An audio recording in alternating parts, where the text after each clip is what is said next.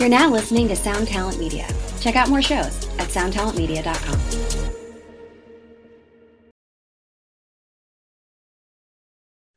Today's podcast is brought to you by CasaDeRock.com. If you want to support the show, go there and cop some merch. We have a lot of stuff. We have some custom hand painted boxes with some limited edition baseball caps on there. So go get them while you can. You can also follow me at Hoya Rock 357 on Instagram for anything and everything smoking word. And finally, you can catch us on Spotify and iTunes. You guys been asking, now you got it. And if you want to hit up the show, if you have any questions or just want to show love, you can email us now at the Smoking Word Podcast at yahoo.com.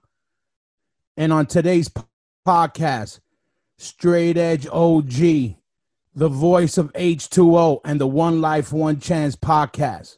My boy, Toby One. All right, let's set it off. Welcome, welcome to the Smoking Word. You were Yeah. on once before with your brother, but Yeah. a couple, a little bit of technical difficulties, and now we here. Yo, what's Have up you with the hair, dude? I like the hair. Thank you. It's hanging in there. Yeah, like- oh, it's hanging. It's hanging. Like I tell everybody, I knew Toby when his hairline was kind of around here. Yo, and what are you crazy? You still dyeing that shit? You know that shit makes your hair fall out. Listen, I just started dyeing my hair in my later years. I barely have any gray hair. I, I dye it gray. I, I, I don't know. I like it. Um, Oh, you dye hair, it gray? Yeah, your hair grows the opposite. You and Freddie, your hair grows forward. Have really small. Your hair grows forward. You would never know, go bald. I know it's like a like a volcano. The lava keeps adding land. My hair keeps getting lower and lower. Have- you But, what, but what's up with you? Are you high right now? What happened? No, I haven't. You want to know something? I haven't in like three months. Wow, man. During this Yeah, I'm- lockdown? Yeah, I'm cleansing. You know, you see, listen, we listen, vegan straight edge aren't the only people who cleanse their bodies. You know what I mean? That's you sick. You haven't smoked. That's amazing. yeah. let- How do you I'm feel? feeling powerful, dude. Nah, feel good? Not high. I feel Is- yeah, not high. Is this the longest you've been without it? Um, you- eh, no, I think I went longer a while ago, many years ago. I Yeah, probably yeah. did like six months. It, it that shit is more out of like you know when it's boredom, and also like when I write music, I used to like to blaze a little, and it just lets me Yeah. focus. Also, you know, I don't give shit a chance. But um, yeah, this lockdown shit makes you do crazy shit. I saw that you um built a gym in your house. Yeah, man. I, I've uh, me and Rusty. Thank you, thank you, Uncle Rusty. We um You Yeah, we mean took Wyatt part- Earp? wired up uh, the Clint Eastwood of hardcore. Rusty, this the the the, the whisper. Yeah, well, me and Toby built this. Uh, we went to the garage and we took everything down, and then we put together Yo, this you gym. sound just like him, dude. so, Yo, that's scary. oh my god, that's so then uh, scary, we put dude. some we put some uh, insulation in the roof, and then we we painted everything. We we surfaced the walls, and now we have like a gym slash uh, studio for my son to play his drums. Yo, what, Perfect. what happened with what, what what happened with Runyon Canyon though? No more Runyon Canyon. I crush that shit every day, like seven in the morning, because it's super hot out here now. So unless you go to running mad early, you're gonna die up there, dude. It's brutal. Yeah, I, I it's funny because um I always hear about you know when I watch like YouTube or something and like different you know athletes or fucking um, um actors or whatever they whenever they're doing any training and they're doing putting some shit on YouTube they're always at Runyon Canyon and I always remember the story uh, like you going there with mitts so Bro. that, that so can I tell that story? you can tell whatever story you want my friend please Well, no, no, Mitz. God bless me, fucking killed it. Mitz, Mitz was wearing Air Force Ones. So if you ever been to Runyon Canyon, you can't be wearing Air Force Ones. You have to wear like workout shoes. And he had to lay down on the mountain for a second, but he made it. He made it to the like it's a gnarly trail, and he's like, I want to try it. He made it, but he had to take that quick break. But if, if he had the proper shoes on, it would have been a smoother fucking you know climb. the, the best shit was he told me at one point he was like yo if do i have to get like helicopter down from this and i was like yo imagine that shit imagine that shit let me ask you this: You built the gym, but have you used Yeah. the gym since you built it? That's a good question. It's more for my son. There's more. It's all, it's more boxing shit. But I do have a pull-up bar, and and uh, Derek from Separator lives really close to me now. So we've been training in the garage, but it's really too hot. But this past weekend, I put air conditioning in the garage. So now it's official. Now my son could just move in there if he wants. Get the fuck out of the house and live in there if he wants. Get the hint, Max. yeah, I work Right. out there. It's a little hot hit- though. Yeah. Yeah, nah, nah. How crazy is this shit? Do you ever think we're gonna be on the stage again or what? I- I know that we are, but I think I, I, I've come in a mental space where I'm not thinking about. I'm trying to think about like you're you're we're- doing our things to like hustle and survive, and like I know it's gonna be there, but if I if I dwell upon it, it, it will fucking stress me out because there's enough things to stress about in the fucking world as it is. Let alone we're not the. When I think about it, it's like it's not just me, it's you, it's all of our friends. Nobody's doing shit, so it's like we're all in this together, and I can't really stress about. It. But I do think next year it seems like Europe's way ahead of us right now, and they're opening up things slowly. You know? Yeah. How crazy is it? Like you, you know, when the shit dropped, you're like, okay, yo, it's affecting bands. But then you realize everybody we fucking know is in a band, works at a club, works for a band, works for a Road club, crew. promotes for Yeah. yeah, everything, everything is like so connected. It's like fucking ridiculous. And I'm like, damn, everybody's hurting, man. It, it's it's crazy. You know, I know shit'll get better, but Yeah. crazy. You know, guys like us, we live off that shit. You know what I mean? Yeah. Yeah. It's you, you like you never thought like something because music's always there no matter what we've been through, and people always can go to shows to escape the realities of the world. But then when this gets taken away, nobody has really no outlets. That's what I'm saying. Like, so build the gym or try to do something that lets you get the stress out. You know what I'm saying? Like, it's yeah, I man. It's very surreal, Hoy. It's as long as we've not toured. We're always in Europe right now together. Yeah, no, I know. This shit was like literally this shit happened two days, a day before the lockdown dropped. The day before we were supposed to fly out to do a a tour in Europe with Knocked Loose and and Oh, know, that- and a couple one. other people. Yeah, it was gonna be. You know, we had a lot of shit lined up, and you know, especially with us, that's like you know, that's how we eat. You know what I mean? It's like uh, it shit hit us hard. You know what I mean? The one thing that made it a little bit easier was that everybody got affected by it. So it kind of put Mhm. everybody like you could spread the pain with it through everybody. You know what I mean? Yeah, we're all, we're all affected. So it's like, this is the first time in my life. I'm 50 years old. It's the first time in my entire life I'm on unemployment. I never had that my whole life, man. Yeah, not. But hey, if any time is to use that is now. You know, we're fucking unemployed and shit like that. You know, so I was like, I tell people, I was like, yo, you know, um, you know, obviously, you know, w- without getting into politics or whatever, but uh, um, we pay taxes so- that shit could help us.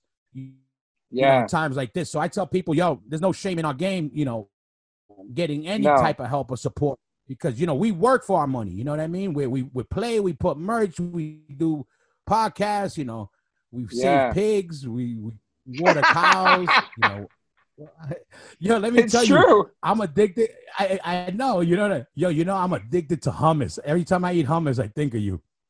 Dude, hummus is so good for you. It's so healthy. You have that shit with a carrot or celery or fucking pita bread. That shit's banging, bro. What do you eat Yeah, yours no, with? I love it.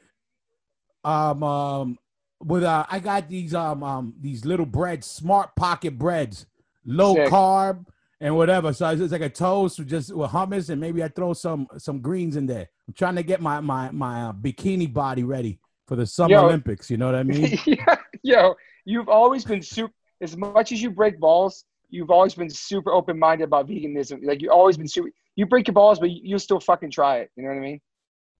Yeah, no, like, that's what something I was we're gonna talk about. That's what I was gonna say. You know, um, of course we always talk shit no matter what it is, but um, yeah, what you know, especially the way we came up. Like when I was since I was a kid, there was always a vegan, a vegetarian, a drug addict, a Krishna, a Satan worshiper, a fucking you know, a, a, a knucklehead, um, the funny guy, the nerd, Straight edge. you know, the gay yeah. guy, the gay girl, a straight edge, you know. So it was like to me, it was never like, you know, to me, if something's good, it's good. You know what I mean? It's like you know, um, and that's what I was gonna say. Um, how crazy was it? All right, you came up in New York when when the shit was like that. When um, uh, you know, everybody mixed. As Yeah. years went by, it started separating more. You know, it started becoming, True. you know, some some some people like were so, you know, pro vegetarian, pro um, I'm vegan, and they pushed themselves aside, and then the meat eaters were like, oh, they started getting on one side, like, fuck them, man, we just gonna deal with meat eaters and whatever. When I was like, yo, this shit, first of all, was about the music, you know, Yeah. period. And that was the good part about um this music scene was that everybody kind of fell into the same spot. You know, you, you would be, you would, you know, I know about vegetarianism and veganism since I'm a kid because not me, but people around me were. So Yeah. I, that's why when it started getting popular, I felt like, oh shit, I already knew about this stuff. You know what I mean? Now I pay more attention to it than I did then, but I always knew about it. I never hated on it. Yeah. it crazy how shit changed now? How everything's separated? Things separated with that. Like It, it definitely did. got more knucklehead. Yeah, I feel like for I feel like yeah, it was a prime time in New York before that happened. Then when shit got kind of more militant, it took different directions and it took it took it took its own life of its own. Like some of the people's beliefs were more strict than others. You're a vegan, or you're vegetarian, you don't wear leather, you wear leather. You know what I mean? Like it, it kind of got like that. It's it's amazing now to see that all that shit that the hardcore bands were singing about back then, before anybody, is is what the world's becoming right now. People are more conscious conscious conscious of it, and it's like people don't really realize the, the history and the roots that like these bands were screaming about that shit in the '80s, bro. It's crazy. Even KRS One though, my philosophy that came out in Hell yeah, 1982. no chicken or turkey or or hamburger. hamburger. Because to me, to that's me, suicide, suicide, self murder. Yeah, Self murder. Let us get back to what we call hip call hop. hip hop and what it meant to No, DJ Scott LaRock. DJ Scott LaRock. Yeah, and Yeah. that's that's the shit people thought like because Sting would say something about vegetarianism. Oh, Sting is up on it, or you know they Mm. hang out in India for. I'm like, yo, you know, there's people in the scene that were going to India back in the day. You know what I mean? Yeah, Or, you know, in our world, and also Yeah, and you just being downtown, you know, from the, you know, half of people we knew worked at these vegetarian um spots and restaurants Yeah. and fucking, know, all food stores, You know, Piranha, where Chaka worked. Yeah, yeah, yeah, yeah. yeah, we remember that. Um, all those and yeah. back then, the health food, the health food spots were either for vegans or for copping weed. Remember all the rosters used to sell weed out of the fucking the vegan Down to earth. There was a bunch of those spots. On the earth, right. that was the one. Yeah, it's crazy It- it- because that's what I'm saying.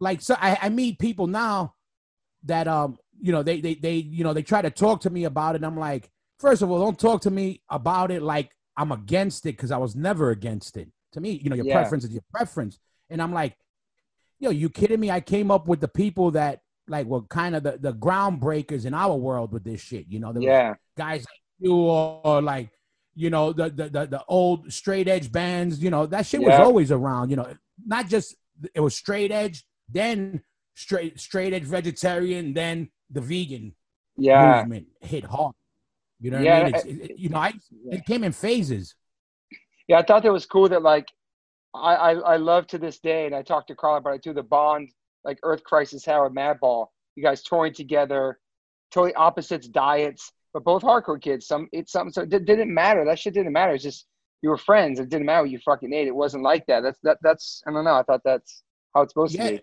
no that's how that you know like with you and like you know if it was uh gorilla biscuit guys all Yep. of them you know we're neighborhood dudes so to me it was like i don't you know it doesn't matter what's on your plate before Nah, we met man. crisis you know we you used to hear how militant they were so we Yeah. thought oh they're gonna be so one way and we were already like fuck that you know if they're gonna be so one way you know we're not the ones but um you know Yeah. those guys ended up being family you know i love those guys and the Mhm. reason why because you know they respected us we respected them we don't you know you know again we buzz balls but why hate on what's on your dinner plate you know what i mean like It's true. It's true because that that kind of takes away from the whole mentality of like being a hardcore kid and being open minded to uh, people doing different things, but you're all connected by this music and these lyrics and and the movement, and the culture of it. And so for me, it, I was never like a preachy person, or that was never my my approach. And I hung out with all you guys. You guys drinking 40s, smoking blunts, eating Yeah. hamburgers. We listened to hip hop. We loved hardcore, and I, just I think that was special. That was like it wasn't about really separating. It was about more uniting. You know what I'm saying? Like I don't know. yeah that's why it, it never mattered like you know people like oh, I don't saw I'm straight edge or like uh, shook to talk about it around us. I'm like, dude, you know, half of us don't do what the next person does. We're all different, you know what I mean? But we all we all end up in the same places. So I was like, I never understood that. People started forgetting about that. That um, that this this this this music is to talk about differences, but we're supposed to all connect at these spots. You know what I mean? To talk about the shit because Mm-hmm. hardcore people were talking about making changes. If it's whatever direction, it was because Yeah. we would get information from different lifestyles and then analyze it. Other scenes just talked about how they wanted to live. That's a special thing about the hardcore scene. You know what I mean? We we we debate it within our within our own people, and then we shouted it out to the world. You know what I mean? Yeah, and, and I think that's that's what people always like. People always like, there's really no there's really no difference between punk and hardcore. For me, I think the punk rock that I first heard, like Anarchy in the UK and Fuck Your Parents and all this shit. I loved my mom. My mom was raising three boys. I wasn't like fuck my mom, and it wasn't. It was rebellious. And it was like crazy and chaotic. And and that was like fuck everything. But then hardcore was like, let's kind of fix things. Let's just not talk about it. Let's take actions. Let's make a difference in the world. Let's change shit. I Yeah. feel like that that's what kind of separated that. You know, No, for sure. Like you know, not obviously, you know, separated, but the different. uh, no, for it. sure. Like we all know, punk rock is you know part of the DNA of the hardcore scene and all that. But punk was to destroy, and I always felt hardcore was to build. You know what I mean? Like I love you that, know, man. you, you know what I mean? It was like um, I we understand the the whole when you're a kid, you want to just wreck shit or whatever. Then you realize, all right, well, we're gonna live in a wrecked world, and then we're like, no, how can we fix this world? There comes the hardcore mentality where you have Yeah. that punk rock attitude, but more refined and with more brains and less mohawks. You know, I mean?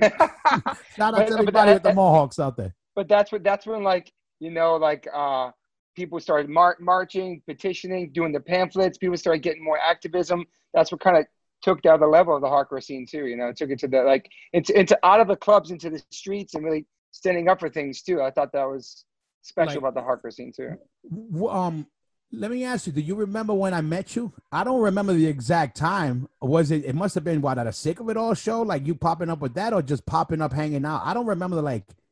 i think i met you like in 89 because i moved there in 88 and then one of the first people i met was freddie when sick of it all did some shows with agnostic front and freddie was just moving there from florida and um he was staying with the squat with Yeah, so roger I probably met you around the same.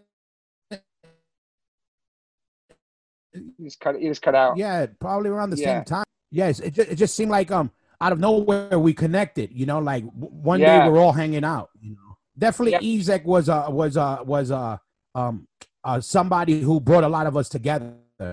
Hundred percent, because he was always he was always hanging out with everybody, and I remember him connecting the dots with a lot of a lot of us, you know, because you know he's so crazy, but he was always everywhere. You know what I mean? What what Yeah, year was that when you moved to New York?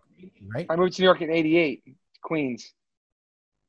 Gorilla Timmy Chunks. House, right? No, Timmy Chunks first. Like we were, we were pen pals. I met Token Entry the year before, in uh, or two years before in DC, and then uh, those were my favorite bands. And we started writing letters to each other. Chunks. He's like, "Yo, come come live here," because I wanted to go to New York and be part of that scene because I loved it so much. And I remember getting dropped off in my bags at CBGB's at a Token Entry show. I'd never been to CB's. It was like everybody shaved. It was crazy. I was like, "Holy fuck!" It was so different than DC. And then going back to Queens and moving into his house, and his brother lived there, and um, I ended up getting. He's like three months later. He's like, "Sorry, man, the landlord said you can't live here no more."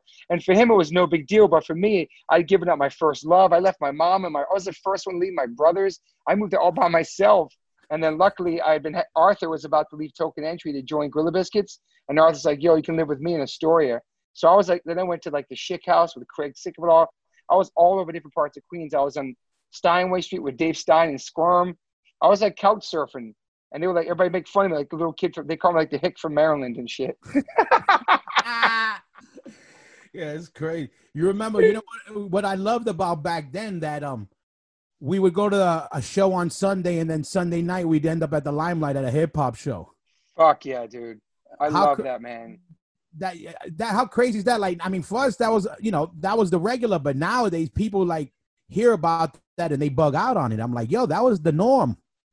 It was totally the norm, and it's like, we were so immersed in New York. In New York, that was the best time for hip hop and hardcore, and it all it all it kind of all kind of meshed together. Public Enemy, like it just I don't know. Like people always ask about the connection of that, but it, you know the street mentality, the New York, the edge, the vibe, and then like I don't know, man. We went to mad hip hop shows together. All of us to roll deep to like sheets and pillows and Bill Spector, Dude, all those clubs. Yeah. yeah, li- li- Limelight. My wife was the my wife. My girlfriend was the bartender.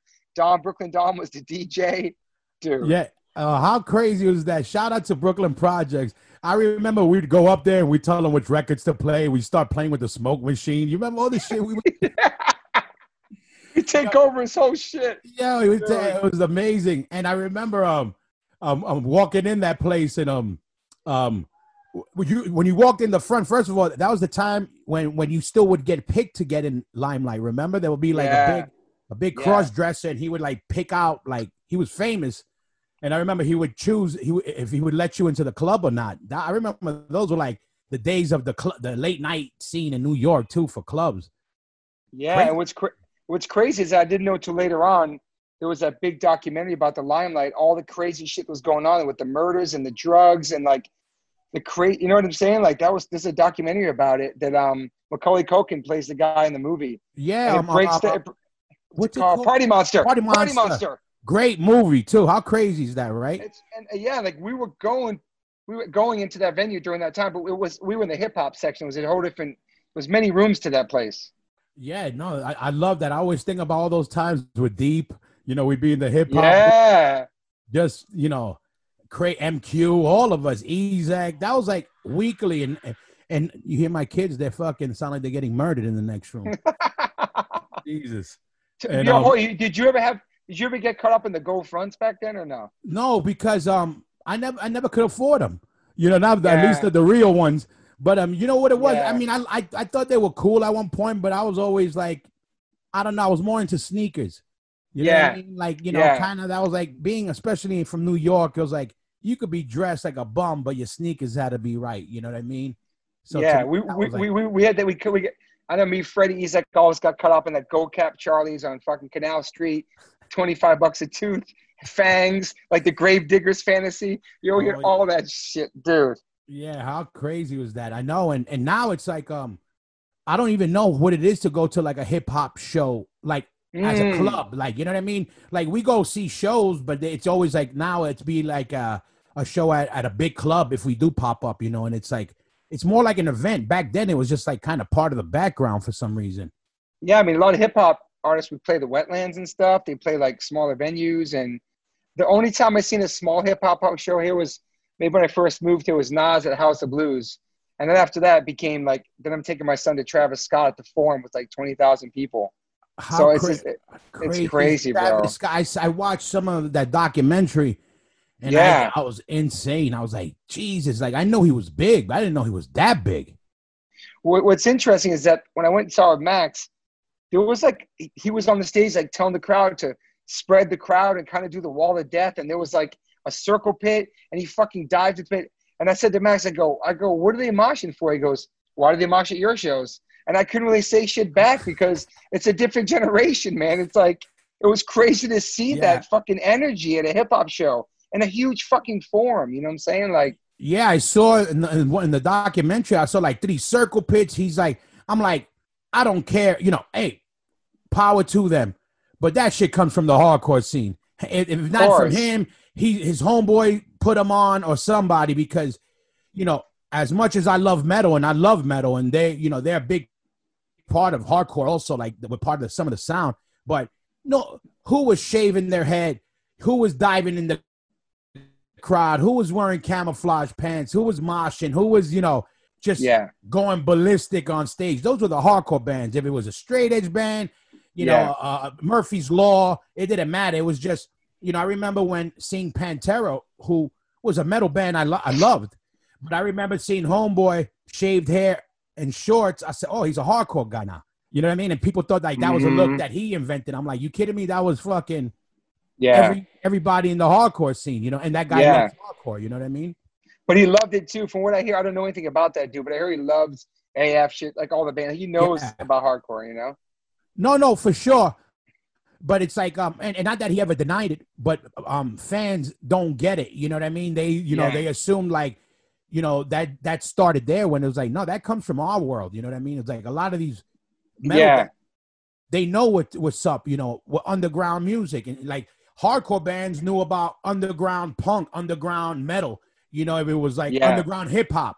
You know it Yeah. was always everybody um, mixed with the same type of people, and it's it's Yeah. just crazy how um and and and Max, what's he? I know he's listening to a a, a mixed bag of shit, but what's like the, the heavy shit he listens to now? Some crazy. Max, what's the Max? What's the heavy shit you listen to now, Max?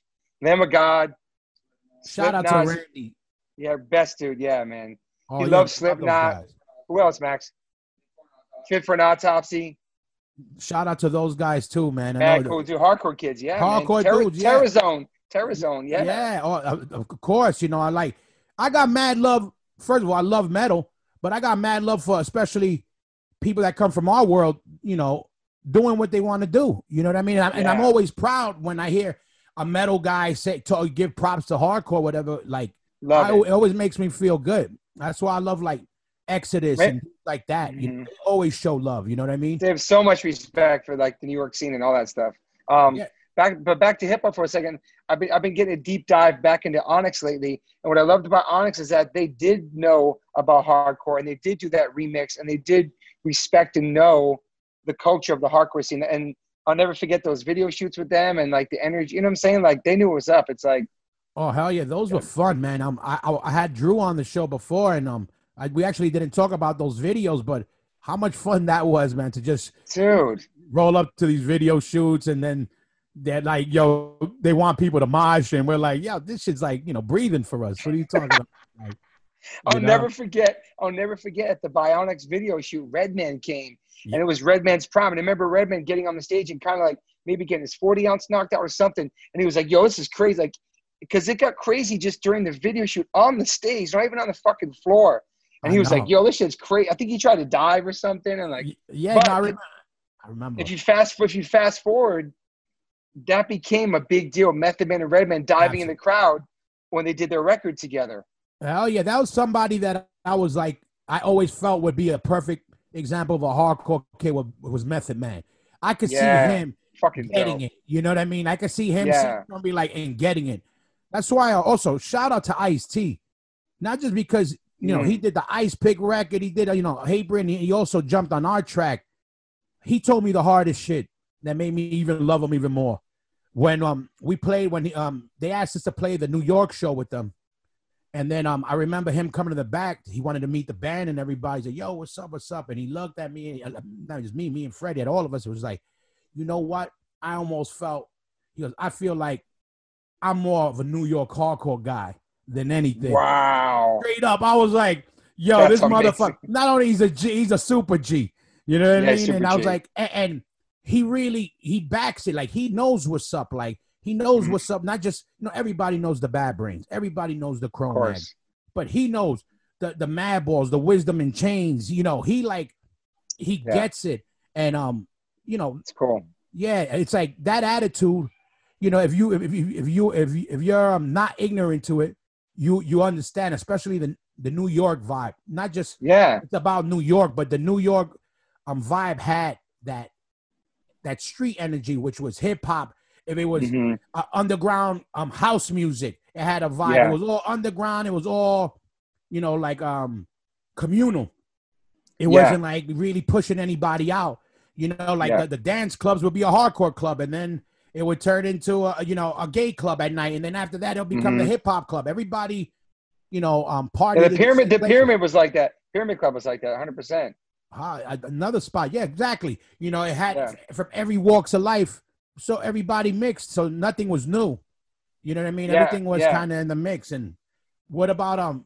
You know what I was remembering to Speaking of hip hop, the the Up in Smoke tour. How crazy was that? Yo, let's do. Let's talk about it. That was fucking Eminem, fucking Dub C, So first Ice was Cube. oh, no, but opening up Xzibit. Xzibit. Um, He had a great record that year, the X uh, Restless record. Um, Eminem, Snoop, Dre.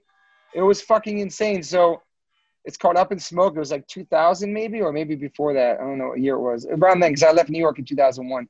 And we went to the show. Me, Hoya, Freddie, Rusty, I think too. Was it? Bro? I forgot who else was with us. Yeah, I know. I went to three. I went to Nassau Coliseum. And I went to. I went to like two or three of those. Um, and the Connecticut maybe we went to. Two, I don't know. We went to anyway. There was so much smoke. It was caught up in smoke. I never been to an arena hip hop show. You been to one before that or no? I I've been to one arena show before that in my life, and that was um Life of Agony and Ozzy. And because I was on Roadrunner, I got free tickets. So I never been to an arena show. I, my first show was at CB's. So yeah, you know, my I'm second a hip hop show- show. Yeah. Oh no, that was Yeah. my first hip hop show. Period. I you know I saw Wow. uh, old hip hop act. You know, I saw Kool G Rap back in the day in, at USA Roller Ring, but that was like doing a song or two. You know what I mean? But like yeah. a, uh, an arena show, that was the first one. Was with, with you. That was It at Nassau, fucking- right? Yeah, it was fucking. Well, you you you were high. I know you were high. Rusty doesn't smoke. Rusty got to get high because I probably got one too. It was so much smoke. Everybody was. Dude, he couldn't even breathe in there. There's so much smoke. It was like he had no choice but to inhale the shit. And I definitely felt weird walking out of it. It was it was an incredible it was an incredible show. And it was an incredible show, right? Fucking Dub C, the best Amazing. walker. Dude. everybody killed it. I gotta say that that was probably one of the the well, I seen more show hip hop shows after that, but that Yeah. was that was one of the best, well put together because everybody came out good. Everybody sounded pro. Everybody had uh, they're good. You know, their stage was set up. You know, and it built up. You remember, um, you know, as the the next act came, the next act, the stage got big, bigger, the the props got bigger, Yeah. and then Um, there might have been a there might have been a stand up comic in between, maybe. was there? No, I don't remember. that. Somebody Maybe. came in between. Maybe, although yeah, I just remember the hardest shit at the end. So it became Eminem at the end, and then Eminem came out with Dr. Dre, and then I remember at the end they they did half of um Straight Outta Compton. That's how they ended. and That's the, right. the NWA banners dropped. You're I right. was like, this is the hardest shit. Dude, that was incredible. That was incredible. That was that was one of the best live shows. I still have like the um the, the uh, concert guidebook that we got that day. I still have that book. Like the You remember what was- year what year that was? I left New York in 2001. That record, The Chronic 2001, came out in 2000. That'd be like 99 or 2000, man. Yeah, Damn, that twenty years ago, nineteen years ago. isn't that crazy, dude? Do, you- do, you- are any of those artists I just mentioned in your in your top at all now? No, look it. You know, Eminem. I was never a super fan, never. Yeah. But I always him at his best. He killed everybody. But Everyone. you know, but um, I was never my my my cup of tea. I loved, you know, um, um, you know, um. Let me see who else was on that bill. Who else was on Dre, that? Dre, Dre, Snoop, Ice Cube. you know, you know, Snoop. You know, again, you know, I love Snoop. I was, I, I was not the biggest Snoop fan, but I love Snoop. You know what I mean? Word. Like, uh, he was dope. Like he had a lot. Again, he had variety of what I liked. Um, you know, I was always more into the super ignorant hip hop. Like I know. We, we used to we used to break my balls about that because I felt like De La Soul. Like, I don't like that backpack rap. Yeah. Like De La Tribe, the Native Tongues. like like like I love you know I love those bands because early on, um, my man Juju from the Beatnuts, you know, I grew band. up with him since I'm 11 years old. You know, I always got those records early on, so I loved De La. Like you know when they dropped the 1st Mhm. record, but I loved it because wow, they were different and they had some bugged out beats. And then um, yeah, Tribe came out, and I loved the the, the low end theory. That was my shit. great, dude. But then it became like they almost segregate, you know, um, segregated themselves or put, put the. Native Tongues. yeah, then it became okay. Then it's the conscious stuff, like kind of what happened with hardcore. Like I remember one day, Good point. you know, um, um, everybody was hardcore. If it was H two O, you didn't say, oh, straight edge hardcore, or No. you know, or whatever. I remember somebody saying something about um, oh, you're gonna go see a, a, a tough guy hardcore show, and I said, what? What's a tough guy hardcore show? I mean, now Mhm. we could put it into whatever. No, but back then it didn't matter if it was. I would go to CB's. I seen instead. I seen Chain of Strength. I seen bands that these kids never seen. They just wear the shirts. But it wasn't because, oh, I'm gonna go see the straight edge band. I was like, no, they're a hardcore band. Okay, they're straight edge kids. There was Yeah. never that umbrella till later on that started kind of Mhm. became separated. And then that's when I, I you know, it got corny even with people saying tough guy hardcore. I'm like, yo, don't let me in with anything. It's all hardcore. You know what I mean? Yeah, hundred percent. And like, I, I, when people like talk about like, I always say this too. Like, people say stuff like emo and stuff. I'm like, every type of music has emotion. Madball has emotion. Cro-Mags have emotion. Uh, um, melodic stuff have. We all have emotion in our music. You know what I mean? Like it's not just one style. And even hardcore, you can't even say like, what does hardcore mean to you, or what is what is hardcore? Hardcore had that that that that word has been stretched out and changed and grown and recycled. Like it's you know what I'm saying. Like I consider Hatebreed hardcore. They don't they may sound more metal, but Jamie's a hardcore kid. Put on DIY shows at a fucking at a skate park. The lived essence. it, breathed it, loved it. You know what I'm saying? Like, and, and it's a, it has a, it all has its own sounds. It's different branches and sounds. People may say H2 is a pop punk band because we do not as hard as Madball, but we, No. we come from that same family It's tree in New York. You know band. Yeah, it's like, it's, it's so crazy how that happened to me because, you know, um, to me it didn't matter. Again, if you, uh, oh they're straight, you know, because you had, you know, even with straight edge people, there were straight edge people that we mixed with, and there were straight edge people we didn't mix with. You know, Mhm. dudes like Gorilla Biscuits were always fam. You know, they Yes. were from the neighborhood. You know, love those guys. You know, we weren't so close with some of these other uh, bands, but it, it was it, was it, it never made a difference. It was like when when this is coming from the guys that are the tough guy hardcore like myself that they would put us in the tough guy category. I was like, I when they started making it. Oh, it's a straight edge band. I mean, straight edge hardcore, and then it became straight edge vegan hardcore, and then it became no. That was the beauty of hardcore that it was all of that without saying all those those giving it all those titles. That's the shit that that bothered me. You know, the giving yeah, back labels. and back then, and back then you could see Chain of Strength play with maybe, I don't know, the Icemen or somebody else. It was a mixed bill back then. It wasn't just certain bills separated by the, I don't know, style of music, I guess. yeah, You no, know what I mean? Yeah, it's crazy. That's what I, I I try to tell these kids now. I'm like, um, you know, um, hey, do what you want. Just do it with you know, learn the history and do the shit with passion. You know, uh, don't worry about you know, um, don't give yourself a label. The minute you give yourself a label, you're gonna give yourself enemies. You know what I mean? Like, true. you know, It's true. all- because there's a lot of people that are hate on you just because what you call yourselves. They won't care about how Yeah. you sound or whatever. And that's that's a corny way of thinking, but it's reality. You know what I mean? It, That's it is. If, if people always thought that we were a straight edge band, nobody's ever been straight edge of a band except for me. But we never talked about or like I maybe had one song here, take on tomorrow about that. But was we were never like that kind of band. It was just me and the band. I mean, Eric Rice to put O's on his hands and I shit. Like remember. you know what I'm saying? Like Okay. so, like Schmuggy. And your But, like, brother, your know. brother did enough for everybody. Exactly. Fucking Todd God. Yeah. Um, Shout out to Hollywood, Hollywood Morse. Hell yeah. um, so how, so how are you?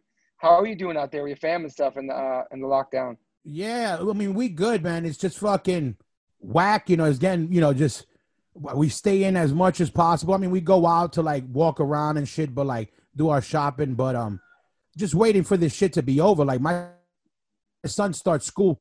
We're gonna turn this into part of the popcast. Um, uh, dad, this is our dad cast.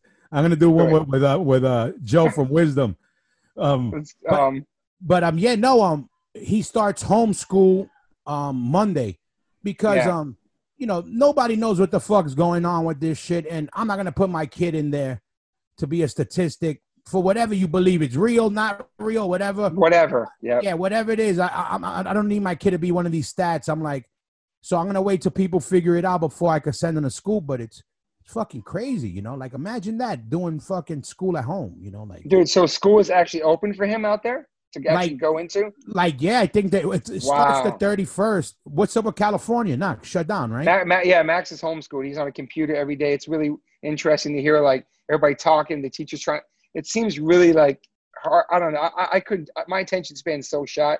Let alone these kids are on their phones and then they've been on a computer for like fucking eight hours. It's it's a lot of stimulate. It's a lot of shit, man. Yeah, it, I don't think it's going to be as good as them being in school for sure because there's something about you being in a room and your teacher being able to walk up to you, you know, to keep Just you in check. socializing with other kids your age too. Just being out there in the world, man. Even yeah, even like the small talk in between, you know, while you're sitting down waiting for class to start, you know, you have a little interaction Yeah. with your teacher, you have a little interaction with the person sitting next to you.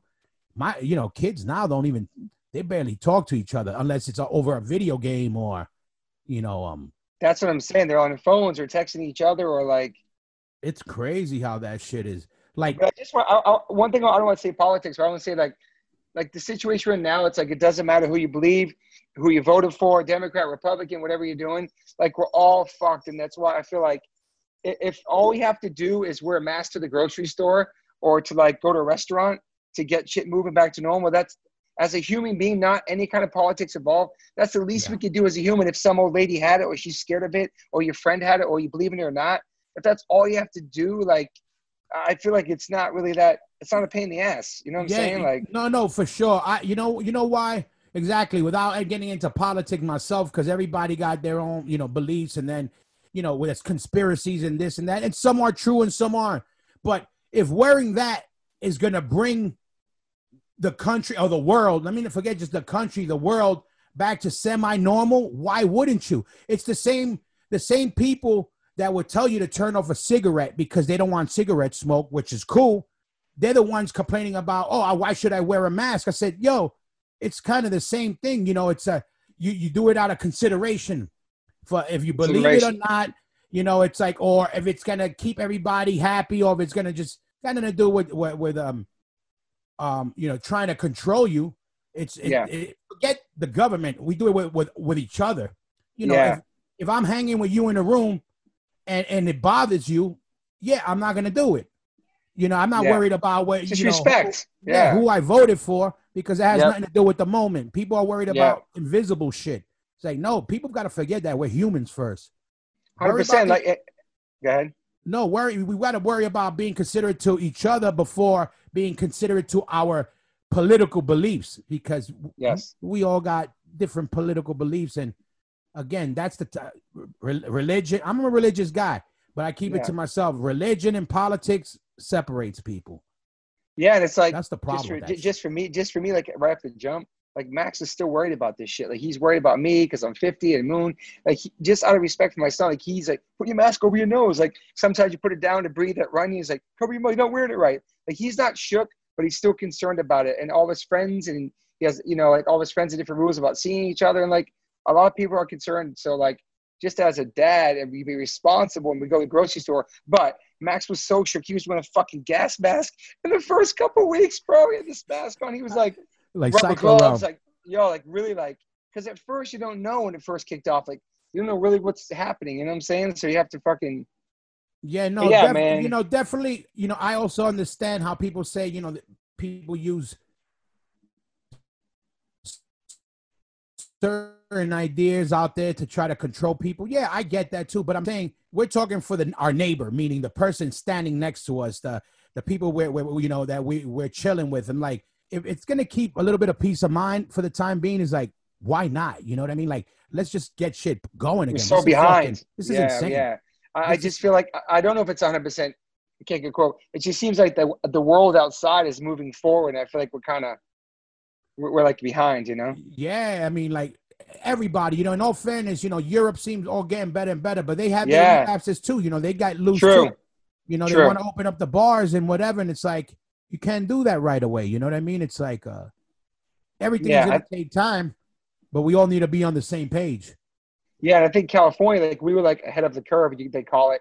At first, we were like really, and then then it came back, and then like, but honestly, like I'm I'm I'm trying to live like I'm trying to. I go to the ocean every day. I'm trying to learn how to surf. Max is killing surfing, so I've been trying to surf.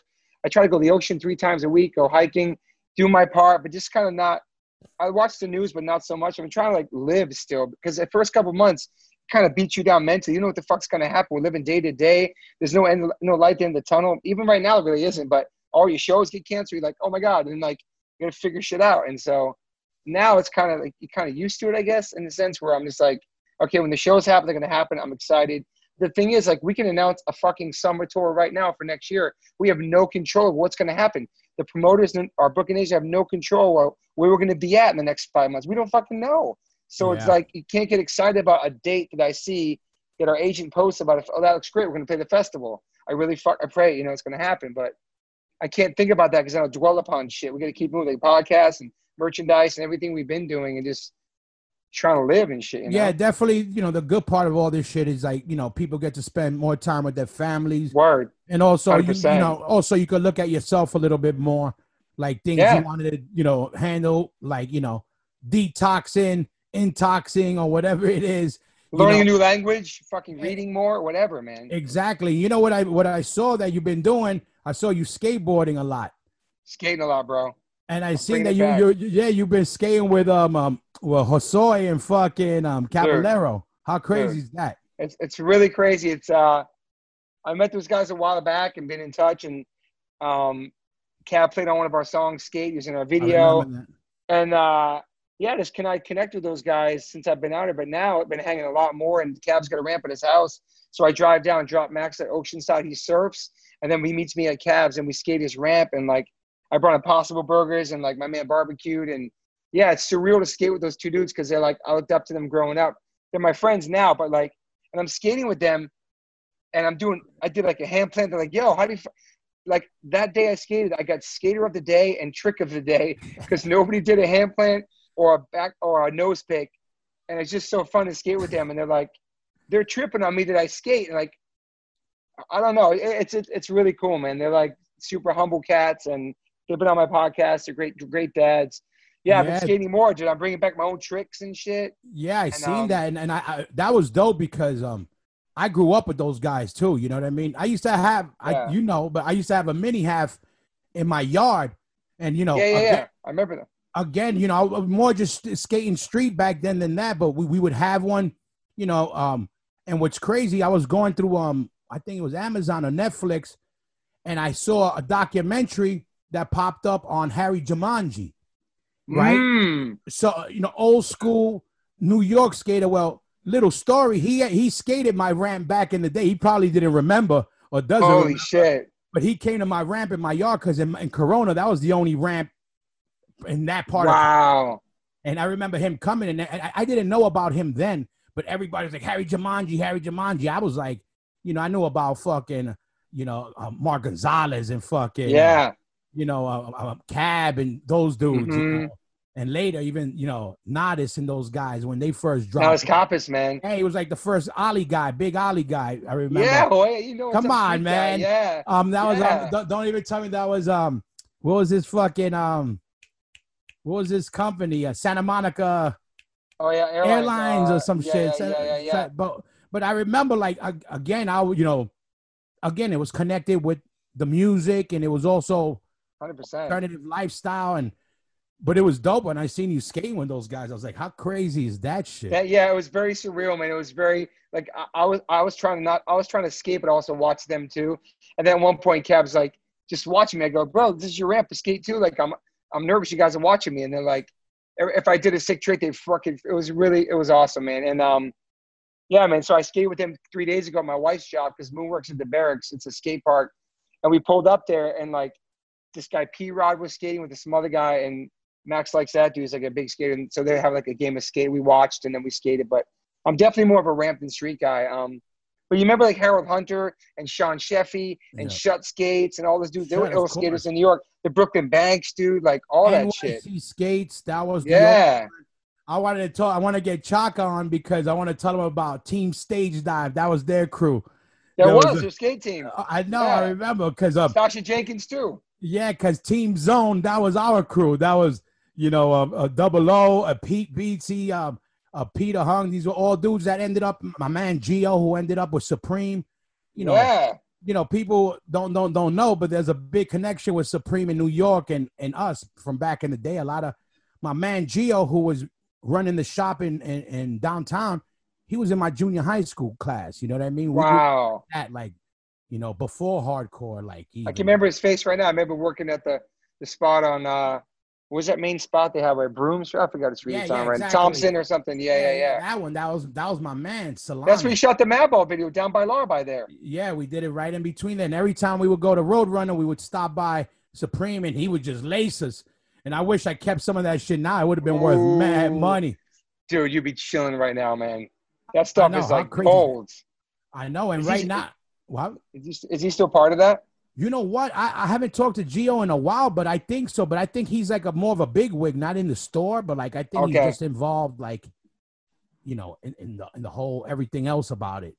But um, You remember what you remember what board you was your favorite board back then, or like You know what it was? So when my first board was a ripper because my boy had boarded Nice. That's what I learned on. I had a, a, uh, a Ripper with um, independent. Sick. no, no, no, no, um, Thunder trucks. Thunder. Shit. Yeah, I had Thunder, Thunder trucks, and um, OJ's. That that was OJ, Santa Cruz OJs. Yeah, yeah, yeah. And and I had um, um German bearings. That was the big Oh, thing. that was the big thing back then. It was before And then the Swiss bearings, yeah. bearings came out where you could open them up and oil them. I remember that was like Dude. the jiggy shit. And then And, were, you, um, were you just a street skater, or did you do tricks on the mini ramp with Nah, nah, I was never really good even at that. I was more on the, just riding on the street. We rode everywhere. And then Yeah. later on, I had bought a when blanks came out, just blank boards, but it was shaped like a Hosoi board. But it, I'm a little Hammerhead. the hammerhead, exactly. So I bought that, and then um later on, um what else? That was kind of I stood with blanks for a long time, just because they they had nothing, and, and I would um we would cut up our own um what do you call it uh grip tape how we Yep. wanted and customize it and do all that shit, and then right awesome. after that I kind of you know I was into hardcore, so that kind of like I got more into the music than all that, but um Yeah. I always loved. You know who, who's crazy? Who I got to play with back in the day with. You remember Klaus Grabke? Yeah, Yeah. dude. Of course, Yeah. he played in this band called Thumb, and we played No with him in the fucking 90s. way. Yeah, I swear to God. And I went up to him and I said, "Yo," they told me about him, and I went up to him. I said, "Yo, your name, you're Klaus?" And he's like, "Yeah." And I go, "I'm a big fan." And he kind of looked at me like, oh, "Get out of here!" Like this guy don't know because I, I I don't look like a, the average skate fan or whatever. And I was like, Yeah, "Are you yeah, yeah. me?" He had the melted clock on, you know, the the graphics. Yeah, of the- man. Classic shit. yeah, and he played in a hardcore band, hardcore punk kind of punk band in, in, in Germany or something. So pretty Did you, crazy. did, did you watch the Bones Brigades videos and all that shit? Absolutely, all of those, like the VHS early ones. Yeah, the search for uh, PF Animal Chang. Chan. Yeah, for PF. Yeah, Search for the restaurant. And, Um, yeah, and search for Warren and Royce Lee. um, yo, the Bones Brigades and the soundtracks to those, all that shit. man. Thrasher, all that shit was just so amazing, man, back then, man. Yep, and I remember watching some of the old um the comps. You know, the old competitions when they Skate rock, have- all, all the comp- competition. Yeah, they would have like it was it was like they would have the little ramps, the the the the, the handrails, but it was a lot of those old school guys were still doing them back then. It was like Yeah. first street comps that will get um videotaped and um who, who was the, the old skinhead? Not not Val- not my, Mike Vallely, another Oh. guy that was like a skin dude back in the day. Bill Danforth. Yeah, he would be bald, no shirt, jeans on. Yeah, he, he was dude. yeah, ill skater, man. yeah You're real right. crazy Jeans skater on. too. Yeah, wearing jeans. Nobody was wearing pants back then doing that yeah, shit. I remember that. I remember watching and people were bugging out on him, and you know, I got this. I remember all those old school guys. Um, when Mark Gonzalez was the guy, he was the style guy for the street back then. yeah, Um, um all those dudes, man, it was crazy. And then you know the soundtracks. You know, you would hear all, all circle jerks and JFA faction, all that shit. It was cool Yeah. when some of those clips they went to New York City. They was skating New York and the Brooklyn Banks and all that stuff. That was cool. Yeah, and that's what I, yeah. I, That's another thing I grew up. You know, um, I remember um um the the pyramids in Astoria, but I, Yeah, I was I would never chill there. But I remember about them. But I remember hitting the Brooklyn Banks back in the day. It was a big thing because shut the whole shut team would go down there, and that was like the spot if you were from New York. you Yeah. there. There's like a documentary coming out about that. I'm, I, I heard about the other day, like Brooklyn Banks breakdown. But the the about the the banks. Brooklyn Banks. Yep. Oh, get out of here! Yeah, I'll send you a link to that. Yeah, and I'll yeah, send you. I- I'm gonna send you a link to the Christian Hosoi documentary. You seen that? It's No. incredible, man. Nah, I never seen that. I remember him um just battling um for the highest air back then. With Tony Magnuson. Yeah, Like Tony Magnuson used to do the highest air. yeah. I remember. I remember when when the kid. Now he's an older guy. Um, Tony Hawk's kid. The, the not his son. You remember the young kid? Um, he Danny Way. Oh yeah, dude. You know now now he's diving off. You know he's he's he's jumping into ramps out of So- helicopters and Yo, fucking. so ill, man. But I remember that's when I was already out of it, but I was still kind of check up on skateboarding when he was like 10 years old or whatever, little kid, and he was Yeah. killing it. It was like his prodigy, Danny. Where I remember that. You're right. Yeah, I remember like that. And then um that's when right after that I got into the band and the music and the music and girls and stuff like that. So I got into to trying to ride other things than skateboards. At the time. But um, how crazy is that? And um, but yeah, nah, the, it, was dope to see you. You know, I guess California too. You know, um, all those dudes are out there. So, and, yeah, you know, it's yeah, they're super cool. It was fun skating. Since I'm very, I, I, like I still like. It's if you told my told me like in 1980 whatever, two when I was 13, look at dudes in magazines because you look at those dudes at magazines, you think they're way older than you, and they're they're only a couple years older than me. But in the magazines, you see the pictures, they're like bigger than life. And then you meet them, and they're fucking awesome. They're only a couple years older. They're super humble. Yeah, man, I'm very lucky to call my friends, and I've been skating with them a lot. And Max has been skating again because he kind of fell off skating for a minute too. And uh, yeah, man, they're just they're just chill, and it's they're just dudes. It's kind of like I guess when we meet people, we become friends with the music business too. Like like you're friends with Mike Muir, and people are like Mike Muir is suicidal. He's like this. I saw him Yeah. on TV in that fucking video. You meet him, he's like mad cool and humble, and oh hell yeah, it's yeah. awesome, man. Yeah, no, definitely. Even with me, you know, like crazy. You know, I was like, man, I used to see him when I was a kid. You know what I mean? And then you, you know, Yeah. you, next thing you know that you, you're chilling with them, bugging out with them, and it's like, you know, you, you when, when when you're a kid and you see somebody in a magazine or TV, you know, they almost seem like superheroes. It's untouchable. You, you're never gonna meet them or hang with them. You know what I'm saying? Like, You but know, yeah, Mike Mike Muir is mad cool. Yeah, Yeah, no. Shout out to Suicide. I love those guys. Best, Especially like that's a that's a, that's a not only humble, but he he's a real motherfucker, real classy guy. All those guys, they're like yeah, a lot of love for them, man. I when I met them, I, I loved them even more. You know, yeah. They got they got so much respect for you guys in the New York scene and hardcore. Like, yeah, that that super that's super fam. humble. Yeah, Yeah. that's fam. like when I see them, I get excited. You know, just to talk shit, and, and Yeah. you know, and now they got Lombardo on the band. They're killing it. They got Cuba on the drums. Forget it. They're they're beasts. You know, with Ron, Bass, Dean, all those Yeah. guys. You know, and shout Yeah. out to the. Let me ask you this: Speaking of bands, when we uh, Hazen Street, when we when we Yes. Hazen Street shit, you were were you living in California already, or you were in New York still? I was in California, and then we did the demo. You guys all came out. We did those demos at Swing House, and then we did the record. You guys stayed at the Oakwoods. Yeah. Um, yeah, you got yeah, yeah. I was already out of there. I, I left New York in 2001. What, what year did you leave New York? Um, about seven years ago. I don't even know. Yeah, seven. Okay. Seven years, making around seven years ago. Yeah. But uh, oh yeah, so so you were living there already? Because I, I I forget like even how that happened. I remember rehearsing a couple times, and the next thing I know, we're flying out to Cali, and I don't even remember the flights to Cali to do those demos. Mm. I remember kind of like we're there. We did um we did two demos, didn't we? We did one at the remember the Foo Fighter studio by Amiga. yeah, yeah. That was one Yeah, of the you're right. spots. You're right. We did do. There's only one demo, which we, we never released, and it's and it's the one that, that we have. It's all I love it. Um, we did that demo, and then I guess, I guess Chad s- played it for the Good Charlotte dudes, and that's when that shit happened. The rest is history with that. But yeah, man, we made those songs, and that was so fun. Is writing stuff and at that studio at Swing House, and then and then all of a sudden we're recording with the guy who did freaking POD. What's that guy's name? Yeah, He was a um, wild cat. Howard Benson. Yeah, Howard Benson, dude. How crazy was that? That's what I was saying. Um, Uh, I remember the first couple, the fir- first bunch of uh, Hazen Street shows. I couldn't even look at you because we'd start laughing. We were like, "What the fuck we're doing playing?" Was Yo, like, it's so weird, dude. It was so surreal, man. It happened really fast. I feels like I don't know. It, it, it, Uh, it did and it didn't. Like it did happen fast, but it was more like um we put a lot of work into it, but like you know we were jamming. The next thing you know, um uh, let's get together again. Let's record the demo. Let's record another right. demo. Let's go to Cali, and then I just remember um the next thing I know, we're going on tour. Story of the year, first tour. Remember? dude. Story year in their prime. They had a huge song. We opened up for them. Uh, I think it started at the House of Blues in Florida. Was the first show. Orlando. Yeah, that was the first show. And then we went from that to like, I don't know, the fucking POD tour, and then New Found Glory in fucking Japan, and then the Warp tour, and then Yeah, we toured crazy. like one year straight on that shit, man. Yeah, I remember. Yeah, we did. Um, yeah, we did that. We did the POD tour. Shout out to the POD guys.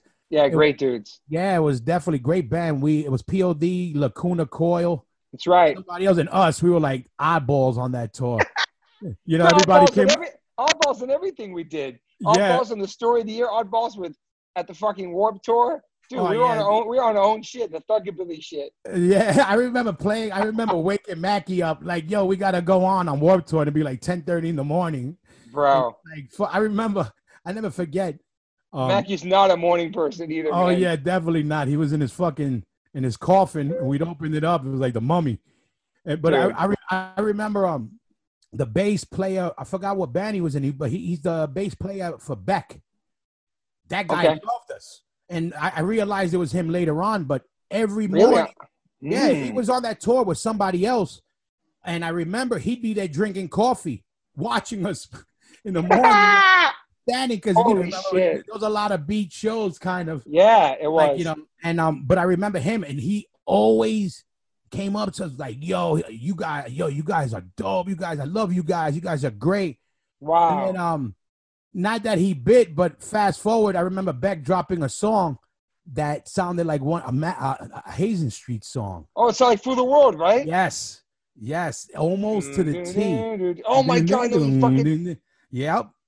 I ain't Holy saying he shit. took it, and even if he did, it was out of love because that guy would watch us all the time. wow. I'm gonna listen to that after this. That's crazy. You're right, man. Yeah, and it was crazy. Wow.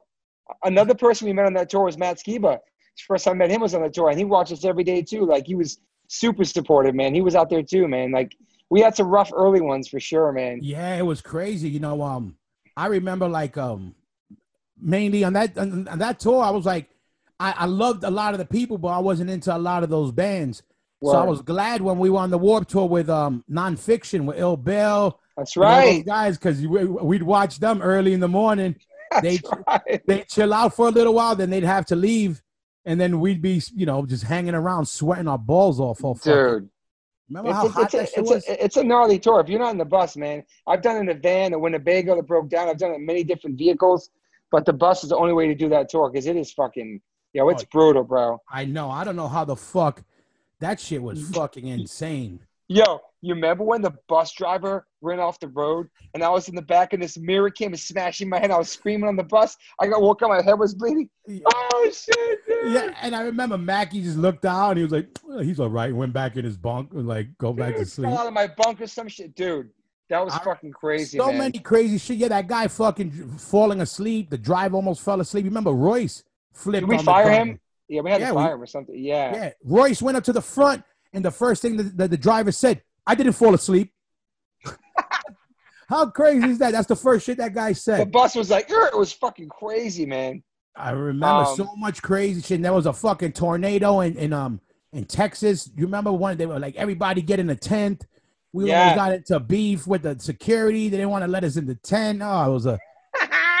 And then we almost got into a beef with some other guy and I another know. I, I want to say something. I want to say that Hazen Street was on their best behavior, dude. We knew going into that fucking Warp Tour that the the stig the stig stigma of of New York hardcore bands, just everything, dude. We went in there like we're gonna be we're a different band. This isn't Madball H2O, New Front, none of these bands. This is Hazen Street, and we're gonna be on a P's and Q's and just do our set and fucking go. And I was so proud of everybody in the band because there was so many opportunities where people were being assholes that they're they're so lucky to this day, and that everybody was so professional. Hoy, you know what I'm saying? Like, and we just No. did our shit, and we fucking No, for sure. You know, um, I remember, I remember, like you know, w- you know, we did our thing. We we played when we had to play. We went all out, no matter how many people were there. And Yes. we didn't fuck. We didn't fuck with nobody. We hung out. We hung out with everybody. We, especially with the whole squad, the whole barbecue squad at night. Yeah, you know, man. all those guys. You know, Elvis, all those dudes were man. Angel, I remember all those guys. And fast forward, those guys all end up working with Tim and Rancid guys and Hellcat. oh, that's right, that's Yeah, right. You know, and Yeah. you know what else I remember? Um, you guys working out with um, uh, with uh, Avenged Cen- Sevenfold was the was Yeah, dude. Yeah, Yeah, dude. right? Mad cool. Mad those cool. those. But I remember, and I think one of those guys had an H two O tattoo. Yes, two of them. Yeah, he's got Thicker Than Water right here. My first and album. on his arm or that kid- something, right? Yeah, mad cool. Those dudes are mad cool. He was Yeah, so and you know that's what I try to you know you know I try to kind of connect the dots with some of these people. Like um, you know, when you're young, you know, you're definitely gung ho about the bands you love, and you're like, fuck these guys, Yeah. fuck that guys. But you could connect the dots to a lot of people that have a lot of love for our our bands, our Yes, you know, yes. you know, from like guys like that, like you know, again, you know, um, those dudes loving you guys, you know, um, um, um, same thing with like Fred Durst and Limp Bizkit. You know, Limp Bizkit was Yeah. easy in our world to talk shit about, but I, I say this every time I get a chance. Limp Bizkit is the band that gave a New York hardcore band a chance to tour arenas in Europe. They they, they ch- when Big Chris showed, you know, basically Fred knew what's up with Agnostic Front and wanted to see them. He's not a Yeah. hardcore kid, but he knew he liked the underground shit and knew AF. Yeah, you know, Big C was like, "Yo, check check out what Madball's doing. That's his brother." And he's like, "Yo, that shit is dope. Yo, you think they'd let they be down to play?" Freddie meets up with Just him. like that. Yo, you guys be down to play? Yo, three week, four weeks later, we're in fucking, we're playing fucking, um, you know, um, um, uh, in England. Wembley Stadium. Wembley, yeah, yeah, remember that. Wem- yeah, Wembley Yeah. Arena with them. You know, they did not even what they did it for cred. They don't need the cred. They, you know, we didn't Yeah. bring tickets to that bill.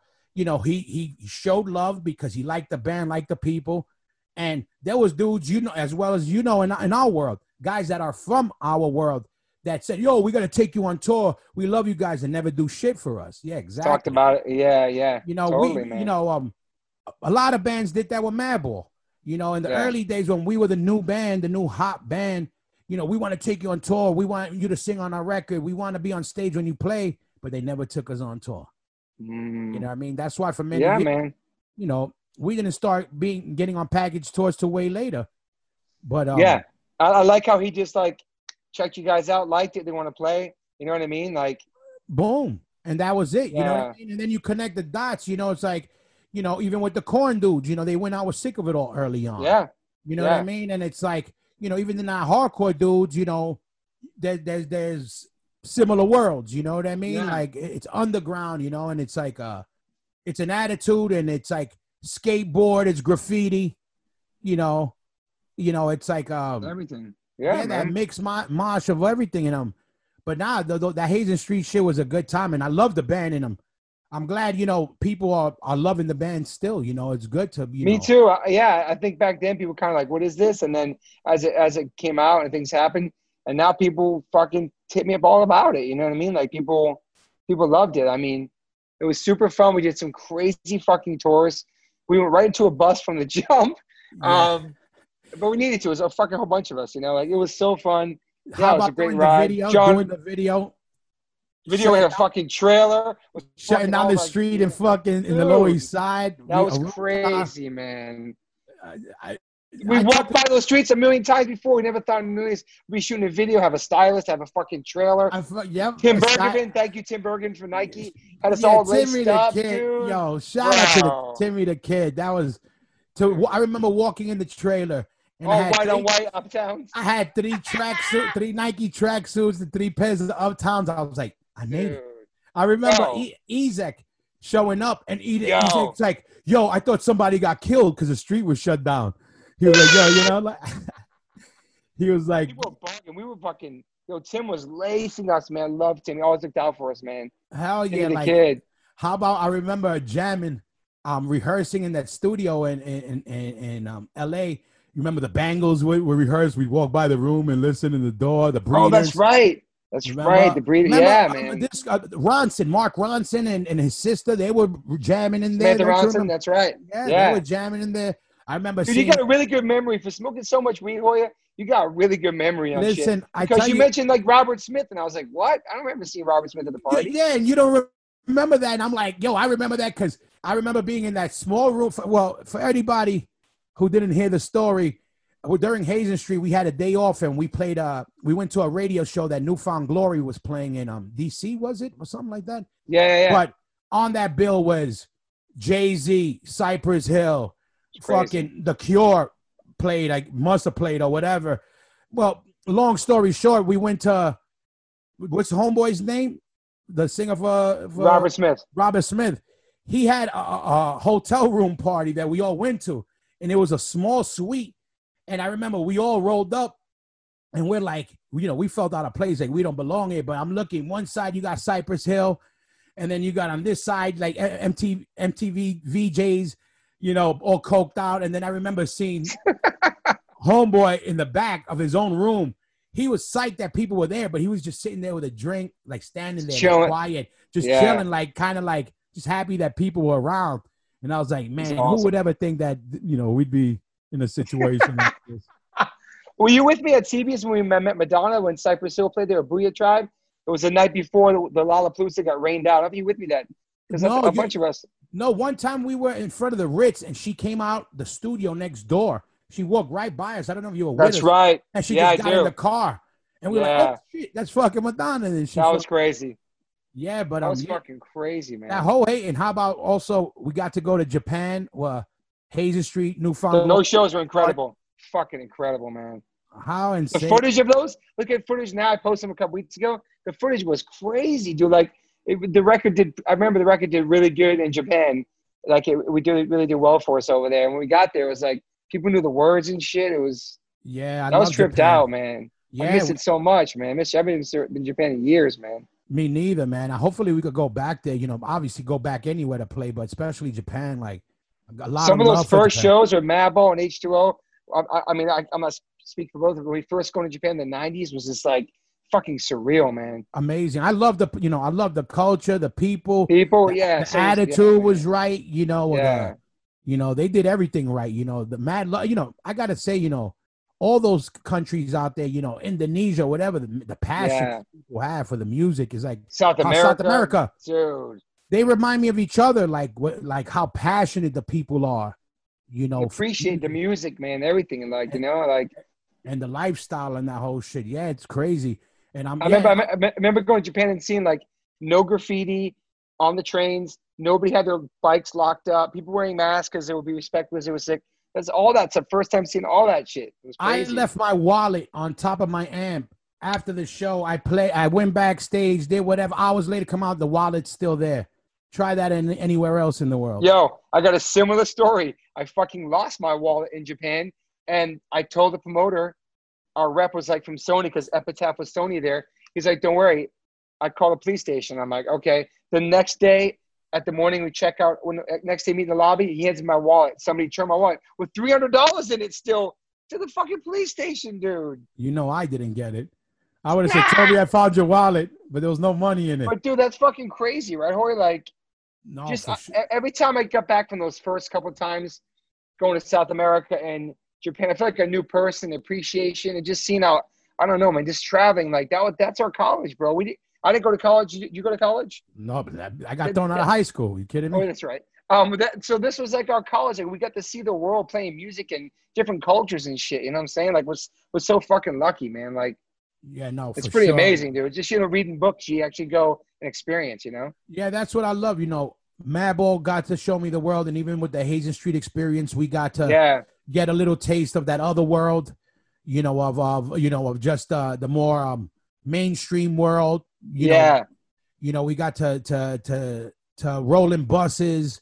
You know, more frequently. We got you know everybody on the road crew was our our boys. You know, I Right. mean? Everybody with us, dude. Ev- you know, You, remember, was yo, all- you, remember, you remember when somebody get a call from the label like, "Hey, we need you guys to fly home and do a fucking showcase two songs in. New York, two song showcase." in the middle like, of Warped Tour, we all stood at the Tour- W. Also, remember? Yo, so they flew us out there. We got the, we played in front of the whole fucking staff of Epic, whatever. Yeah. And so they had us on the stage, but then I, I we, me and Freddie just said, "Fuck it." We walked in the crowd of people sitting at their tables, just singing to them. Like I, th- I thought we killed it, and they said we killed it, but um, you know, you know what? Weird, man. You know what? I know. I know we killed it because I remember before before the show, somebody talking to us. It wasn't Harvey Leeds loved us, Yo, right? But I remember somebody talking to us before we went on stage, and they're like, "Okay, so check this out." I never forget this. They were like, "Yo, this is a showcase, so you know, people might not, you know, they might clap a little, and, and, you know, nobody's gonna." oh yeah. you know, whatever. It's just gonna be that. So don't worry about it. Just go out there and play and you know do your thing. And I remember we st- we played the two tracks. You guys were jumping on tables, and I remember after that people were standing applauding, and I was like, "Yo, we're gonna fucking blow up." More like we almost a standing deflated. ovation. It was Yeah, standing everybody stood up. ovation. You're right, dude. You're Yeah. right, dude. Believe me, and I remember Harvey again was like, "Yo." Walking around, he's like, "Come take a walk with me, Hoy, to meet everybody." He was like, "Yo, these are my boys. These are my boys." And I was like, you know, and I didn't know much about Harvey then. And then I look into him, like, "Yo, this guy signed Meatloaf and fucking." Fucking Benz." brought the Clash to America. I know. And shit. I know, crazy. We were And like, he was like a legend, bro. It was fucking crazy, man. and then I was like, and then not too long after that, we get our fucking toy support taken or Yeah, I dropped or know. whatever. But, I, uh, I, I, th- I think what happened with the whole thing is that we, we didn't really talk about it, but I know Good Charlotte had such a big record, and then they got their imprint, and then they signed the bands like so I forgot the other band. They signed us, and then we got lots of attention. Then at the same time, they were about to drop their second follow up to that huge record, which was like a double album, And I think all the attention went on that Yeah. after us kind of like, here's your little, you can have your little label here and you can do some of these guys and then we're going to focus.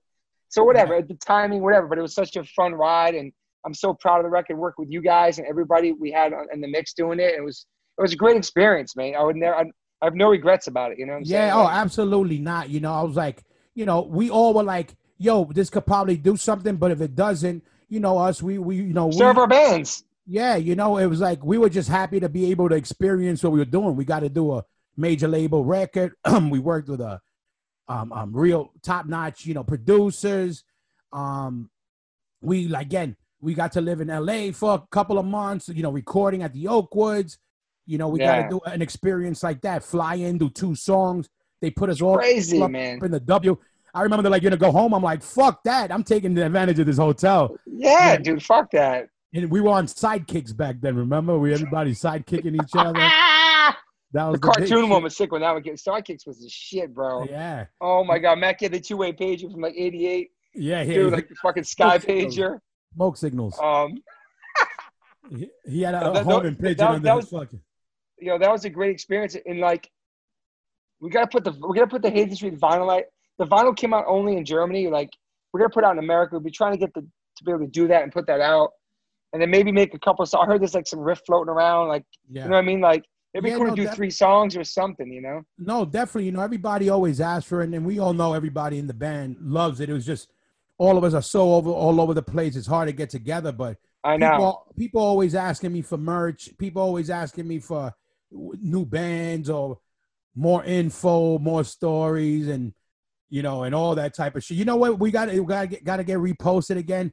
That old what they call those things? You remember it was the video. They had an EP, EKG, EPG. It was a little video thing where it was the kind of the making of. We were doing it was. we were doing the ma- okay. We did the making of the video for MTV too. Oh, They never I came never- out. I never came out. I wonder what's up with that. But before that, we had the making of the demo or something or one of the records where, I have. I'm gonna get that, bro. I have it. yeah, I, I remember it being online. But yeah, Moon put it to a DVD. I'm gonna find it, dude. yeah, that shit had some That'd cool shit. We're, we're all talking and In the studio, yeah. yeah. Shout out to Dave Kennedy too. You know, with James Yes. Coffee and fucking Yes, man. killing so it with the of him, coffee. man.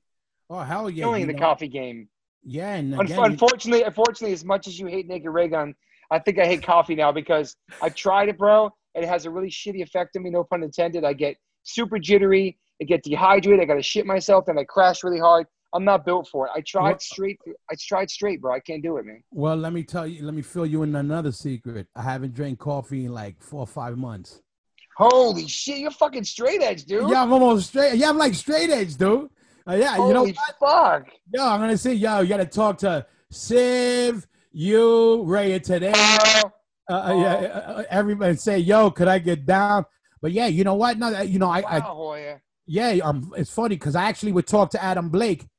I hit him up a couple of while ago because he's my go-to guy.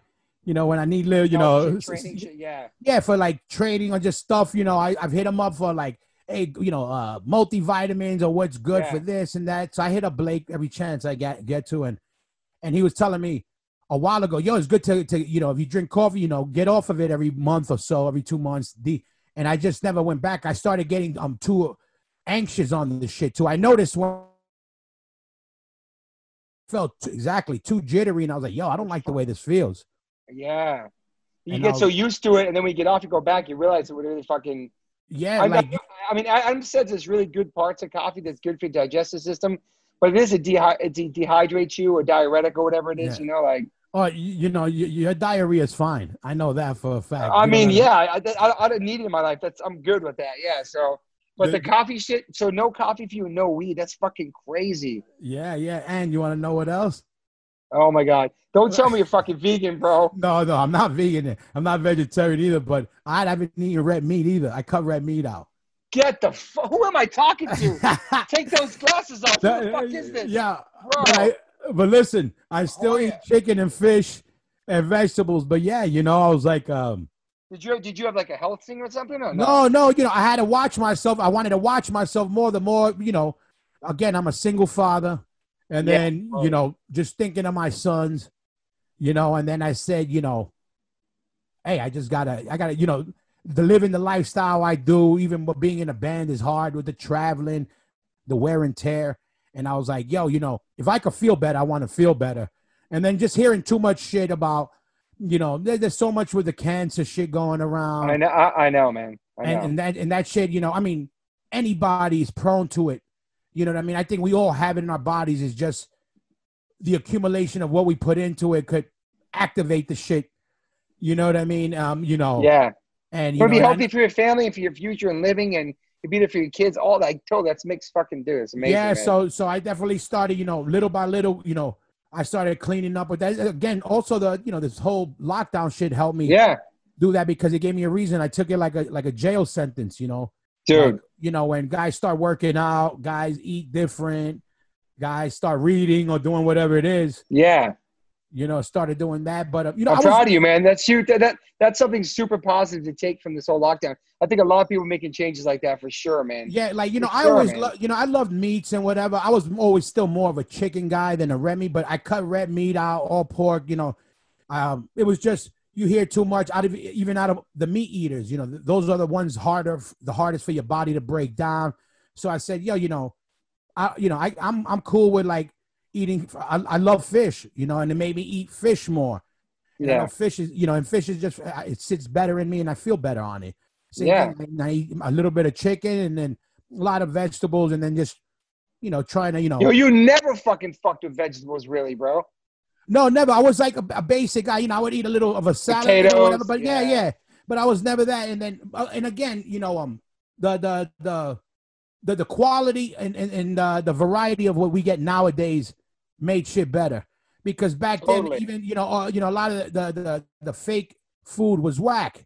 You know, the, if you compare vegan food, Mhm. even the vegan food, vegetarian food, Yeah. 15 years ago doesn't compare to what it is now. No way, dude. You know, there was no crossroads like that. You know, Impossible, beyond, of that yeah, shit. you know, it was like, you know, it was like you had good dishes, but it was still the finesse was dry ass, dry ass burgers, like hockey puck burgers and Yeah, shit. you know, and all that. So it was kind of like, you know, it, it- you had to appreciate it. Now you almost, you you know, um, you can let your guard down because they got, you know, just, you know, guys like Tal, who I love, and, and just for his, even when he talked to him about cooking, a Yeah. guy like that uh, understands taste where he's trying to make, you know, stuff taste like what uh, it was originally um, meant to be. Like if, Totally. it was a burger, okay, how can we make this non-meat burger be taste like a real burger?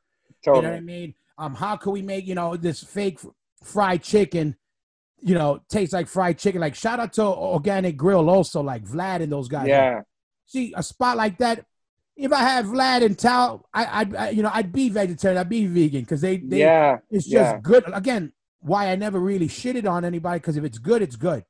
You know what I mean? Yeah, like, and that so so just as what you're saying that's i love that whole approach. It's lead by example. It's not preachy. It's like i'm gonna make good food. Doesn't matter if it's vegan now you're gonna love the food. And if you keep, he has this whole saying world peace starts in the kitchen. That's his thing. Like let's get meat eaters to eat the vegan food and realize it's not fucking what they think it's gonna be like dry hippie fucking salad. You know what i'm saying? like so and he he makes it so it's easy to cross over for you guys you know? and he understands that because he learned uh, traditional ways of, of, of like um, um, um gourmet cooking, French style Yeah. cooking. So he Yeah. learned okay, you know, um um um these tastes, these rich tastes, and then he learns okay, if I know how it tastes a little, I could try to copy the flavors. And the same thing with like Organic Grill in, in New York, who I love, Vlad and those guys. They make you know fr- um fried chicken sandwiches. They're a fucking amazing. I'm like again kill it right? Yeah. they learn the technique they just their know-how and they love and those guys love obviously they love vegetarian and vegan people loving their food but i know they love even more when meat eaters fall in love with their food. Because again you know meat eaters are um um a lot of them could be very hard-headed when it comes to trying that stuff. Well 100% back then even more for sure Yeah, but yeah, but I, that, my whole thing is too. Like, I know a lot of vegans they get mad at like, you know, uh, don't get mad like I'm not gonna go to Burger King and get the Impossible Whopper. Cool, you don't have to. It's it's a choice. It's not really for you anyway. These companies are made so people can have a have a choice to not eat meat, and it's a and it tastes like a burger. Yeah, it's not the best for you. It's processed, but that those companies aren't really for vegans. They're for to get other people to try vegan food who are meat eaters and kind of open their mind and cross the road, like realize like not vegan, like vegan food tastes fucking good. So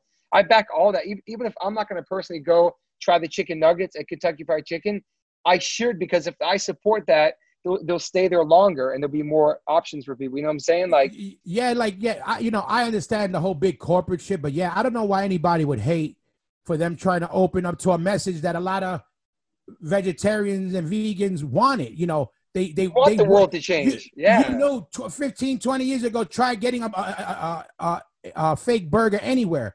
You know, you Nowhere, would, dude. you know, I, I saw what poor Earth Crisis had to eat back in the day. I remember in the Midwest on that tour, specifically, they had people bring them Pedialyte, like one of these drinks Wow. that just because they weren't, they were like, we might not find food, so they needed to get nutrients, and they had they were drinking like because me and Johnny LaFada, they had chocolate ones, and I admitted it to them before. You know, we we we we, we killed a couple of the Pedialytes because those shits tasted like milkshakes. But um, but you know, shit freaking like the that. starving vegans food. That's fucking you know, funny, um, man. but it was like um, but yeah, I don't know why people would hate on that or whatever. But Yeah, it's, It's- a big picture. Like these companies are. It's not about us. It's about the planet and the animals. If, if you're doing, if, if Hoya Roc's vegan for health, I, I, I love that because in the end, you're saving animals. It doesn't matter why you're doing it. You're saving animals and helping the planet. So if you do it like I don't care about the animals, but I care about my health, awesome. But you're still saving animals. So thank you. You know what I'm mm. saying? Like it's whatever your reason is for not eating animals, it's helping the fucking planet and helping everything. So it's like I'm so proud of you, dude. I never so no weed and no fucking red meat and no fu- coffee, whatever. But it's like that's Yeah. crazy, and that happened on a fucking pandemic where you couldn't go do what you love and play music. You fucking took it in on yourself and helped change yourself. It's amazing, man. It's fucking yeah, you know, I already so had proud of you, dude. You know, I, I, I already like the year before. I already had cut dairy out. Well, not, not like vegan style. Like I don't look at everything Yeah. stuff got milk, but drinking milk because Yeah. um, it was just starting. I mean, the older I got, it started hitting me harder. And then I Yeah. noticed I was like, and then now again, there's almond milk that tastes amazing. Bang. Back then, you know, that shit before that wasn't as tasteful. You it know, was what I mean? just soy or rice or something back then. yeah, exactly. Yeah. Now there's stuff that's very, Oat, oat sim- milk. you know, close. Oat milk's bomb too. Yeah. oat milk is what I love. That's my shit. Like when I was drinking Yeah. coffee, that's what I, I switched to, you know, and, Yeah. and, and I learned that from the Germans. My boy Dom from Born from Pain, he was the one that that put me on. I was like, I was like, yeah, almond milk. And he goes, yeah, I try oat milk. I was like, oat milk. I go, what the fuck? That don't even say. He goes, trust me. He's like, it's creamier and it works better with coffee, blah, blah, blah. The next thing you know, you know, then all I started noticing, you know, the, the, the whole oat milk movement blowing up at the huge. same time. Oatly, fucking huge. Only, yeah, Huge, you know dude. everything. You know, there's so many. So it's like you know, if anything good came out of this whole shit, is, is people just even if it ain't you know doing that is just kind of um focusing on themselves, you know, and, and you know, it's what I've known you. I known you. I known you for like I don't know, twenty five something years. We've never, we, we you broke my balls, but you, we've never been like I've never been like, yo, you should be vegan. You'd be like, no, you should eat meat. Ever. We Oh, just, yeah, we just nah. friends, and it didn't fucking matter. And it's just cool to see full circle that you grew up around people like me and people that were part of that, and now in your later life, you you chose it yourself to try that. It's fucking, it's awesome. man. Yeah, yeah, no, Yeah. and again, and that's what I what I I always was that I always liked that when the whole vegan or the whole plant based movement started getting really popular. I was like, you know, people try to talk to me about it, and I'm like, yo, I already know a lot about it because a lot of my Yeah. friends were doing that back in the day. Like we talked Yeah. about working in health food spots and All that. you know the blood clots and, everybody, the you, the the you know Yeah. or, or gorilla biscuit dudes or you know there was so many guys that were vegetarian you know, again you know there was guys that were drug addicts that were vegetarians there was vegan straight edge you know um um, um, um guys there, there was vegan beer drinker dudes i know you know salt lake city yeah. Guys would drink beer and they were vegan and i didn't I, I used to just associate everything with straight edge and then you learn no it's you know it's, there was more to it and then again in the world now it's like uh, you know our generation started um making things better you know even taste Yeah. wise quality wise and with, with science behind it you know even if it's for working yeah. out you know what i mean like like the style of working out being active you know um um you know you how we talk active? to our children You have more energy now. Do you feel better? yeah, yeah, I feel good. I, you know, I feel better. I've been doing a lot of heavy bag work. I do in general in my Bag. house. You know, I do that and just try to because just staying in the house got too much. You know, it became a fucking Yeah, this Just- this is the key. This is a key question in, in this whole thing. Have you made a smoothie? You make smoothies. oh. But I done that before. I done that years ago. You know, but I'd I love to see that- oh, Hoya make a smoothie. That's my fucking But- dream. You know, but I did that a while ago because I was like, you know, again, but I would just do that like thinking, okay, I could make a green smoothie and then, you know, smoke a hundred blunts and then, you know, Mm. drink- drink whatever, you know, a, a fucking thing of a fucking whiskey or whatever it be, and it's like yeah, yeah, yeah. finds the purpose. You know what I mean? So Yeah. I always understood it, but you know, now when you get older, you start feeling pains or, or, or figuring out what, what helps. You know, um, um, um, inflammation or fucking Yeah, just gives you more to do shit. So again, you know, even playing on stage, you want to feel good and light. And then you Yeah, yeah. I can, I can imagine now going back playing your first show where you haven't had any of that stuff. Like it may be different energy. Who knows, man? You know? yeah, yeah. So, but yeah, everything, even with like the podcast, you know, I brought it. I've been wanting to bring it back, but this pandemic got me, you know, my my fire lit to to Yeah. fucking do it again, and I was glad because I I think it's a good outlet for the times. Me It's too. I love it, man. For letting people, you know, hear these stories is a good touching base with people again, and Yeah. fucking, and also People we, listen- gotta let people listen the to lots of podcasts. know that you know, hmm yeah, the history you know, and the of course, Yeah. yeah, of course. You know, I, you know, all types of podcasts. I'm always listening to something new, and it's always cool when you have a guest, certain guests that you, you know, you're like, oh, let me check out what this guy got to say. And then you find out, especially with podcasts from our world, when you find Yeah. out, like, you know, you have a lot of guys that it's good to connect the dots. You know, like, um, like the Deftone dudes and stuff like Yeah. you know, you always assume maybe they knew hardcore, they didn't, but there's something about them that was similar. And then you hear they Yeah. came from like an alternate universe, but similar. And you know, because I love the Deftones. I put Warren onto the Deftones. The reason Yeah. why was I heard I loved metal, and when I first heard them early on, I was like, "Yo, it's metal, but it's not." You know, it had a swag to it. yeah. And I was It like, it ain't hardcore, but it sounds like these dudes get it. You know what I mean? And and it was like um bands like that, even you know, a, a Pantera early on. I was like, I could hear they have something to it. There's a swag to it. You know what I Yeah. mean? It had something that uh, Totally. you know, and, and I back anything hardcore or has that hardcore feel, you know. So that's why I, I'm psyched with, you know, you with your podcast, uh, the the you, Post. America podcast with the Wisdom Yeah. guys. You know, there's a lot of good podcasts out there. So I had to I had to come back and I had to make a statement and say, "Yo, I'm in it." I'm happy you're back, man. You were the first ones back then. I loved it. yeah, man. yeah, you man. know, I was glad. It was just again technology, like everything else, finally caught up. Yeah. it made it easier for a gorilla like me to be able to do this shit, and like you, because I know you ain't a technical guy either. Me either at all, man. Yeah. You can only do Zoom, and I never did a Zoom one, so I'm gonna. Yeah, no, Zoom's the shit, and it automatically lays out the audio for the audio track, separates it. You got the video. Okay. Yeah, so eventually, like, I don't got my YouTube channel up yet, but when it does, we put we're gonna put the videos up. But then Smart. uh, this one's gonna come out next week. And uh, YouTube's the way to go. YouTube's the way to go for sure, man. Yeah, no, for sure. You know, I'm I'm gathering all my things. You know, I got my boy Gator Food. He helps me out with this. So it's you know it's a, a lot of work. You know how it is to, to edit these things and put them together. Yeah, man. I put out the audio, um, the videos. I use them for teasers, but we're collecting them and then we're gonna drop them all on the YouTube channel. Perfect, man. Yeah, so people That's could smart. get fucking and um. Yo, what's up with with with, uh, with the podcast? So what, what what we got to look forward to? What's coming up for you on with, with the podcast? Who you got coming up? I did a bunch a while ago, so I'm sitting like 30 episodes. I still, I, I, I banked them. I banked them a while ago, so now I can not stress about them. You know what I'm saying? Every week. Yeah, that's what I try to do. I'm trying to I stack some, and I had done that early on, and then now I finally caught up. Like I just dropped Yeah. uh, one with, with um Howie um yesterday. Yeah, Howie Abrams. Thursday. Yeah, and this one's gonna come out Thursday. Um, that's what I'm trying to do. I'm trying to stay consistent with it, and I, I you know, That's the key. That that's what my boy Rapaport told me from the jump. Only advice you give me: you keep you, once you set the day, you keep the day. You can't change it because then people start like, okay, I, I know Thursday got this podcast, Monday got this podcast. Like it becomes part of people's schedule. But the interesting thing is, is that now that people, it, it's good and bad because sometimes people are using their podcast as to listen on the way to work every day. But now people working from home. But now people actually listen to podcasts more at home. So it's Yeah. a really great time, man, to have a podcast. Yeah, sure, no, you know? definitely, and you know, I, like it's fun to give people something that they get. Like when we do music, you love when people love your music. It's yeah, good- man.